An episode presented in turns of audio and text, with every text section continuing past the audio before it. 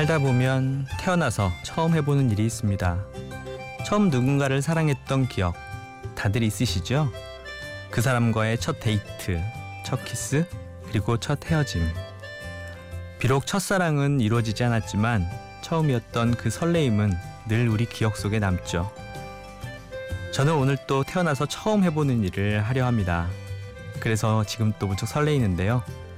심야 라디오 DJ를 부탁해. 오늘 DJ를 부탁받은 저는 김종엽입니다.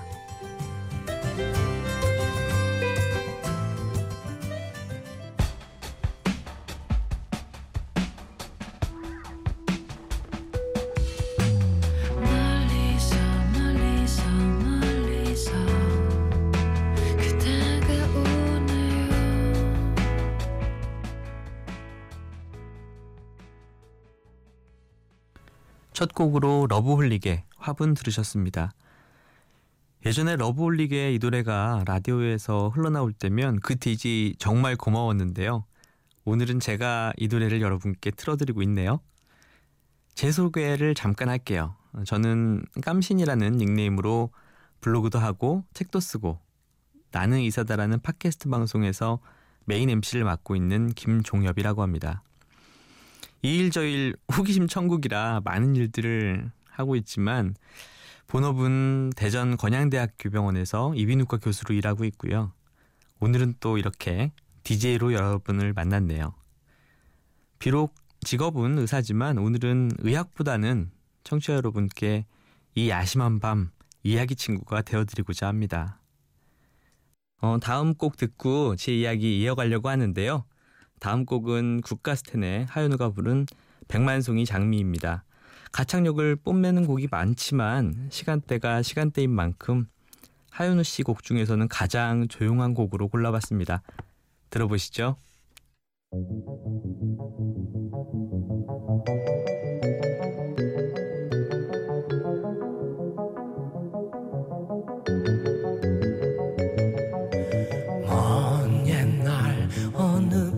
별에서 내가 세상에 사실 외모는 범생처럼 생겼는데 그 엄청난 음역 아우 가창력 정말 대단하죠. 아 어떻게 그렇게 저음부터 그 높은 고음까지 한 사람의 목소리로 커버할 수 있는지 라이브 무대를 보면서도 신기하더라고요. 사실 그의 무대를 보면서 떠오른 다른 한 사람이 있었습니다. 예전에 고 신해철 씨가 그렇게 음역대가 넓었죠. 신해철 씨 떠나보내고 난 뒤에 이제는 그런 가수 없을 줄 알았는데 하현우 씨가 신해철 씨 곡을 하도 멋들어지게 불러줘가지고 얼마나 고마웠는지 모릅니다. 신해철 씨가 사망했다는 이야기 듣고 한동안 멍하게 TV 앞에서 서 있었던 기억이 있어요. 제겐 단순히 유명인 한 사람의 사망 소식이 아니었거든요. 사춘기 시절에 절반은 그의 음악과 함께 했었고요. 그의 노래 가사는 또 현실에 맞설 줄 아는 아마 유일한 어른의 이야기였던 것 같아요. 비겁하지 말아야 한다고 가르쳐 줬고요. 또 꿈을 포기하지 말아야 한다는 것도 알려줬습니다. 그리고 나이가 든다고 또 모두 열정을 잃는 건 아니라는 사실을 온몸으로 보여줬죠. 저는 특히 The Destruction of the Shell 껍질의 파괴라는 곡을 정말 좋아했었는데요. 가사 이렇게 시작하잖아요. 부모가 정해놓은 길을 선생이 가르치는 대로 친구들과 경쟁하며 걷는다. 이 노래가 나왔을 때가 제가 고등학교 1학년 때였어요. 상황 아시겠죠? 질풍노도의 시기라고 하잖아요. 요즘은 중2병이라고 부르던데 음, 당시에는 사춘기가 지금 친구들보다는 몇 년 정도는 더 늦게 왔던 것 같습니다. 주위의 모든 관심이 그냥 불편하고 무조건 반항하고 싶었던 그 시절.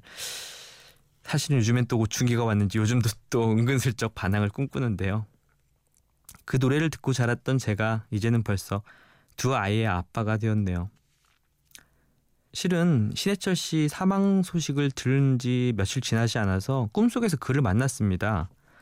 평소에 꿈도 잘 안 꾸는 편인데요. 꿈이 어찌나 생생하든지 하도 신기해서 일어나자마자 제 블로그에 꿈 이야기를 포스팅도 하고 막 그랬어요. 꿈에서 그 작은 연탄구이집에서 친구들하고 소주를 한 잔 마시고 있는데 뒤에서 신해철 씨 목소리가 들리는 거예요. 깜짝 놀라서 뒤를 봤는데 정말 신해철 씨가 다른 넥스트 멤버들하고 술을 마시고 있는 겁니다. 너무 반가워서 달려갔죠. 아, 형이 죽었다는 이야기 끔찍한 뉴스를 들었다고. 그러니까 신해철 씨가 별 실 없는 소리를 다 한다. 그럼 내가 뭐 ghost냐? 뭐 이러면서 또 웃, 웃으시더라고요. 그래서 꿈에서 그렇게 한참을 함께 술 마시고 웃고 떠들었는데 그게 또 벌써 2년 전 이야기네요. 그의 사망 소식 이후에 진중권 씨가 했던 이야기가 떠오릅니다. 신해철의 음악을 듣는 소년은 이미 어른이고 신해철의 음악을 듣는 어른은 여전히 소년이다. 여러분은 어디에 속하시나요? 다음 곡 듣고 다시 돌아오겠습니다. 제가 가장 사랑했던 그리고 또 존경했던 가수 신해철 씨 곡으로 골라봤습니다. 문제의 그 노래 The Destruction of the Shell 껍질의 파괴 듣겠습니다.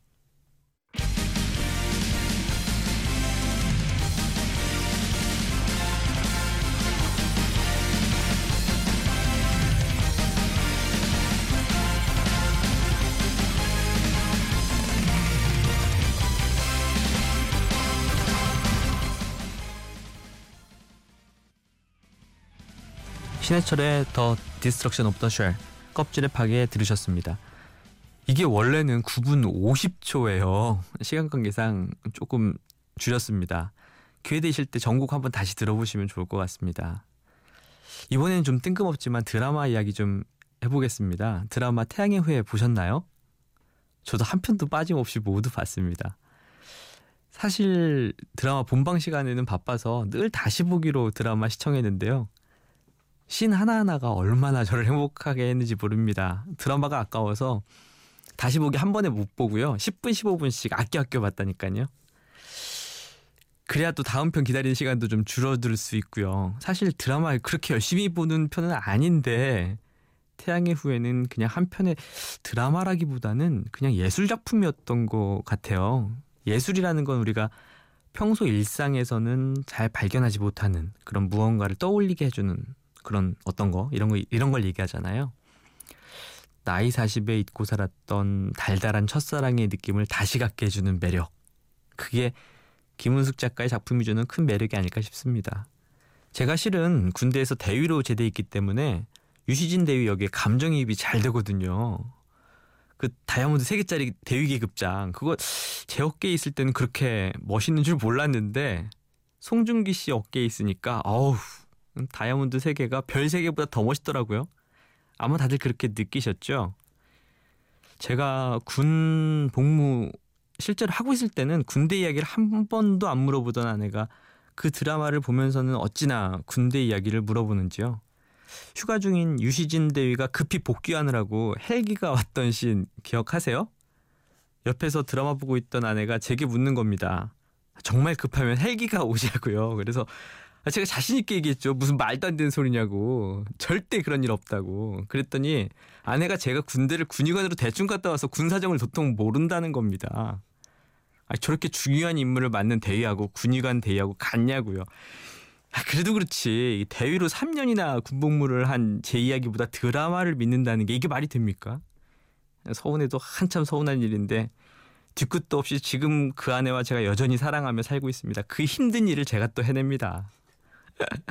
김은숙 작가님 이 시간에 아마 주무시고 계실 것 같지만 이 자리를 빌어서 감사 인사를 전하고 싶습니다. 정말 감사합니다. 오래오래 장수하시면서 파리의 연인이나 시크릿 가든 이번에 태양의 후예처럼 멋진 작품 좀 계속 써주세요. 그래서 다음 곡은 김은숙 작가가 쓴 드라마 OST 두 곡 골라봤습니다. 태양의 후예 OST 매드크라운의 다시 너를 그리고 시크릿 가든의 OST 백지영의 그 여자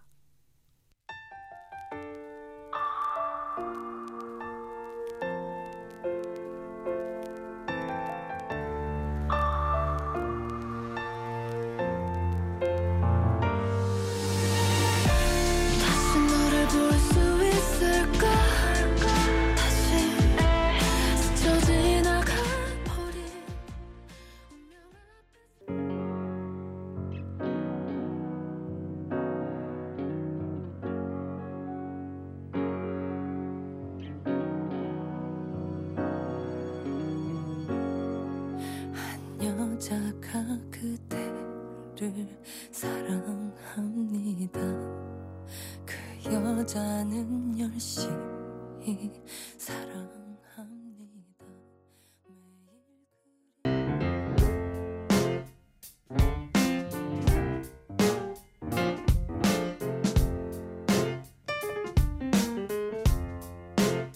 매일 어느 날 문득 따뜻한 바람이 네가 보낸 걸까?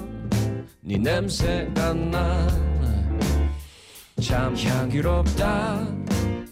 참 오랜만이다. 보고 싶다. DJ를 부탁해.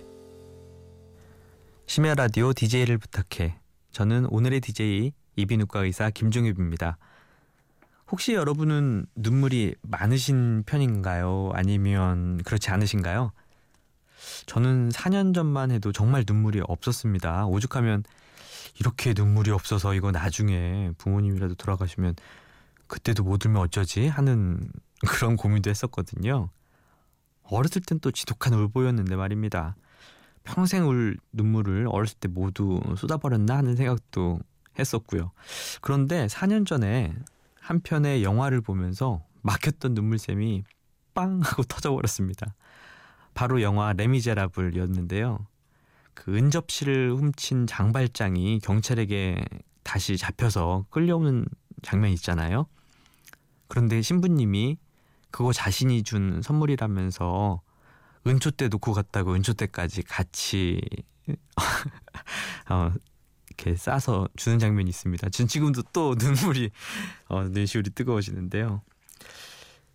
어, 사실 장발장 전체 스토리까지는 아니라도 은초 때와 관련된 그 시는 너무 유명해서 많이들 알고 계시잖아요. 그런데 그 뻔한 장면에서 한 번 터진 눈물이 멈추질 않는 겁니다. 사실 진짜 눈시울 뜨거워지는 장면은 그 이후부터거든요. 배우 앤 해서웨이가 멀리 떨어져 있는 딸 코제트에게 보낼 돈을 마련하기 위해서 몸도 팔고 머리카락도 잘라서 팔잖아요. 앤 해서웨이 많이 예쁜 배우잖아요. 그런데 거기에서 정말 힘든 역할을 잘 해내죠. 머리 깎는데 그 제 머리 아닌데도 완전 감정이입되는 거 있죠. 삭발을 한 팡틴 역의 앤 해서웨이가 자기의 지난 세월을 눈물로 회상하면서 노래를 부르죠. 그 노래의 제목이 I Dreamed a Dream이에요.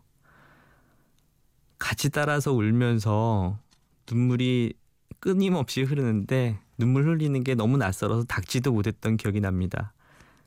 영화를 다 보고 나오는데 와이셔츠 깃이 아주 흠뻑 젖어 있었어요. 이 곡 틀어놓고 또 눈물이나 흘리지 않을지 모르겠습니다. 앤 헬서웨이가 부릅니다. I dreamed a dream. There was a time when men were kind, when their voices were soft, and their words inviting. There was a time when love was blind, and the world was a song, and the song was exciting. 레미제라블 OST 중에서 앤 해서웨이가 부른 I Dreamed a Dream 들으셨습니다. 아, 앤 해서웨이가 그 큰 눈으로 눈물 흘리면서 노래를 불렀던 장면 계속 떠오르더라고요. 나이가 들면서 다양한 경험을 하다 보니까 상대방의 일에 공감하는 능력도 커지는 것 같습니다. 이 나이를 먹는다는 게 꼭 싫지만은 않은 이유인데요. 덕분에 소설을 읽거나 드라마를 보면서 눈물을 흘리는 일이 많아졌어요. 주인공의 심정이 구구절절히 마음에 와닿거든요. 처음에 인사할 때 잠깐 말씀드렸었는데요. 저는 나는 이사다라는 팟캐스트를 하고 있습니다. 건강 관련 정보를 전달하는 방송 아닌 방송인데요. 방송이 시작한 지는 벌써 한 4, 5년 정도 된 것 같아요. 제가 합류한 지는 이제 2년이 조금 넘었네요, 벌써. 시즌 2부터 제가 MC를 맡았는데요. 여러분의 크루를 모셔서 요즘에는 때로 이야기를 나누고 있습니다. S본부 영재발굴단이라는 프로그램에 나온 정신건강의학과 노기식 박사님도 계시고요. 그리고 또 프레시안의 강양구 기자도 함께합니다. 마일리지로 그 1등석을 이용하고서 쓴 체험기로 일약 SNS 스타가 된 낭만 닥터 배상준 선생님도 우리 크루 중에 한 명이고요. 그리고 또 세브란스 병원 checkup 센터의 김광준 교수 목소리가 정말 좋아요. 기회가 되면 제가 심야 라디오 DJ로 한번 추천하려고 합니다. 아마 다들 저보다 좋아하실 것 같아요. 이분들하고 건강 이야기를 음, 매주 두 번씩 하고 있는데요. 생각보다 들어주시는 분들이 많아졌어요. 예전에는 돌아다니다가 저를 알아보시면 대개는 오래전에 제게 진료를 본 환자분이거나 대전 지역 방송에서 저를 보고 기억하시는 분들이 많았는데요. 요즘에는 나는 이사다. 저희 이제 줄여서 나이사라고 부르는데 나이사 깜신 맞으시죠? 하고 반가우시는 분들이 더 많아졌어요. SNS에서 친구 신청하는 분들도 많고요. 종종 그분들 사연도 소개하고 상담도 하고 했더니 이제는 그분들과 정말 친구가 되었습니다. 한 번은 태명이 바람이인 아이의 아버지 사연을 소개한 적이 있었는데요. 아이가 태어날 때부터 조금 아픈 음, 딱한 사연이었습니다. 저도 아이를 둘이나 키우다 보니 아이를 키우는 부모님들 사연에는 금세 또 눈물이 뜨거워지거든요. 다행히 그 아이가 요즘엔 건강하게 잘 자라고 있답니다. SNS에서 바람이 아빠랑 패친이 되어가지고 이제는 아이의 성장 과정을 함께 지켜보고 있죠. 사실 나는 이사다가 처음에는 그냥 재미 삼아서 시작했던 일이에요. 그런데 하다 보니 이제는 들어주시는 분들에 대한 의무감 때문에라도 그만두기 어려운 상황이 되었습니다. 많은 패친 분들의 가족들 어떻게 병원 다녀오신 이후에 나아졌는지 좋아지면 좋아졌다는 사연 들으면서 같이 웃고 떠들고 그렇게 나이사 계속 이야기하다 보니까 음, 시간이 듬성듬성 지나갑니다. 나의사 얘기하다 보니까 또 주저리주저리 이야기가 길어졌는데요. 다음 노래는 브로콜리 너마저의 10분의 1입니다. 곡도 좋고 가사도 참 좋은 곡이죠. 이렇게 시작해요. 우리가 함께 했던 날들의 열의 하나만 기억해 줄래? 우리가 아파했던 날은 나 혼자 기억할게. 자, 지금부터 보컬의 감성에 한번 푹 빠져보시기 바랄게요. 브로콜리 너마저의 10분의 1.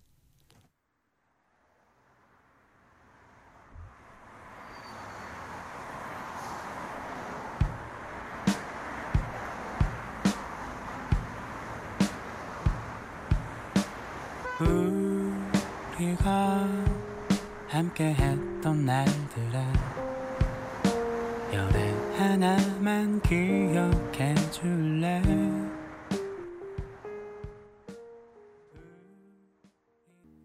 아직도 너의 소리를 듣고 아직도 너의 손길을 느껴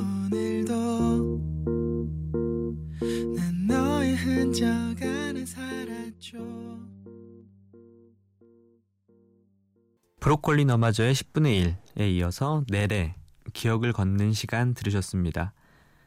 다음 곡은 곡들을 고르면서 가장 고심했던 음악입니다.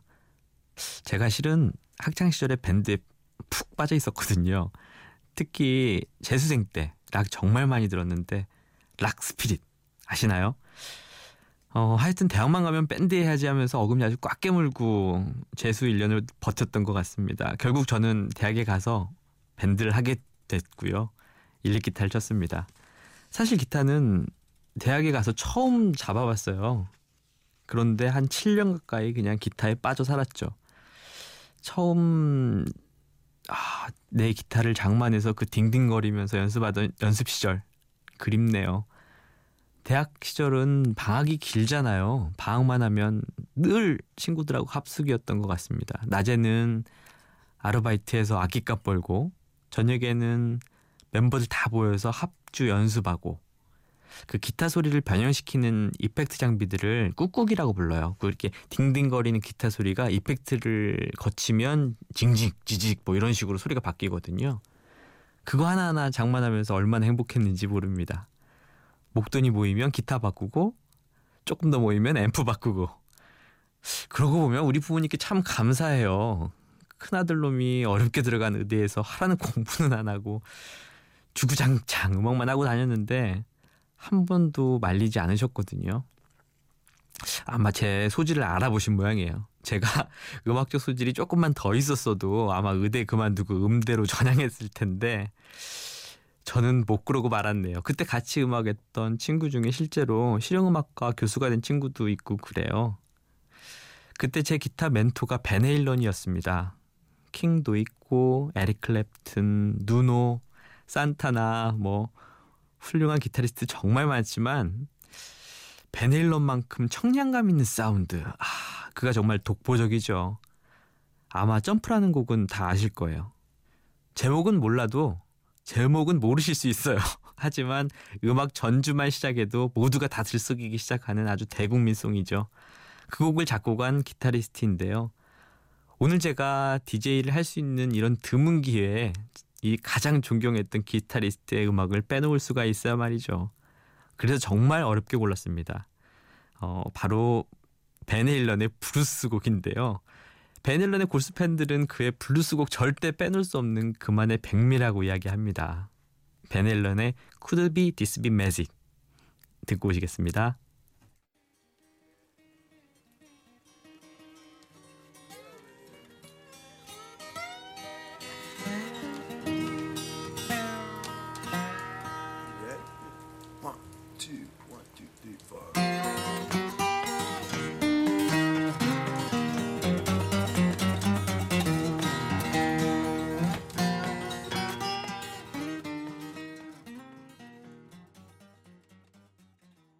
베네일런의 Could This Be Magic 듣고 오셨습니다. 어떠셨는지 모르겠네요.